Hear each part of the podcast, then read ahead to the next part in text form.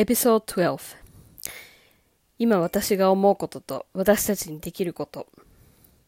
警備関係者の皆様お仕事お疲れ様です。パーソナリティの愛理です。今回は一旦レッスンをお休みしまして私がここ最近思うことを発信して皆様と共有していきたいと思います。今社会がコロナショックで大変な情勢になっている中で休業を余儀なくされた方や失業してしまって警備業界にこれから転職される方が大勢出てくると思います。私も今月いっぱいは現場に入らず自粛するつもりでいます。この業界は確かに学歴職歴関係なく手っ取り早く稼げるかもしれません。短期間でお金を稼ぐには確かにもってこいの仕事かもしれません。これから警備の仕事をしようと思っているすべての皆様に向けて私から一言申し上げます。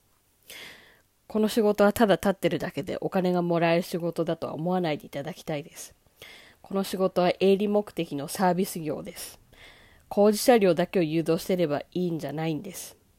近隣住民対策や商業施設の場合、お客様相手ですから接客力も必要ですし、コミュニケーション能力も必要です。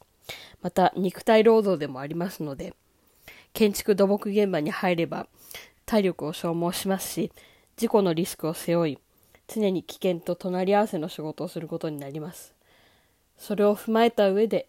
警備のお仕事をしたいと思うのであれば、私は反対はしません。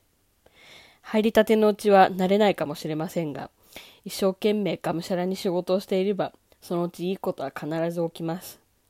あなたのことを見てくれている人は必ずいます。そして現役でお仕事をされている皆様へ、こんな状況下だからこそ、ネガティブにならずに常に笑顔を忘れずに頑張りましょう。いつかきっとまた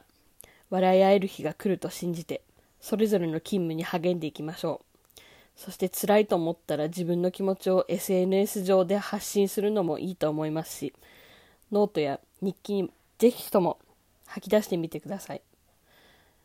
私も自粛生活になってから毎日日記を書くようになり、気持ちを吐き出せただけでもかなりすっきりしましたし、モチベーションを維持できるようになりました。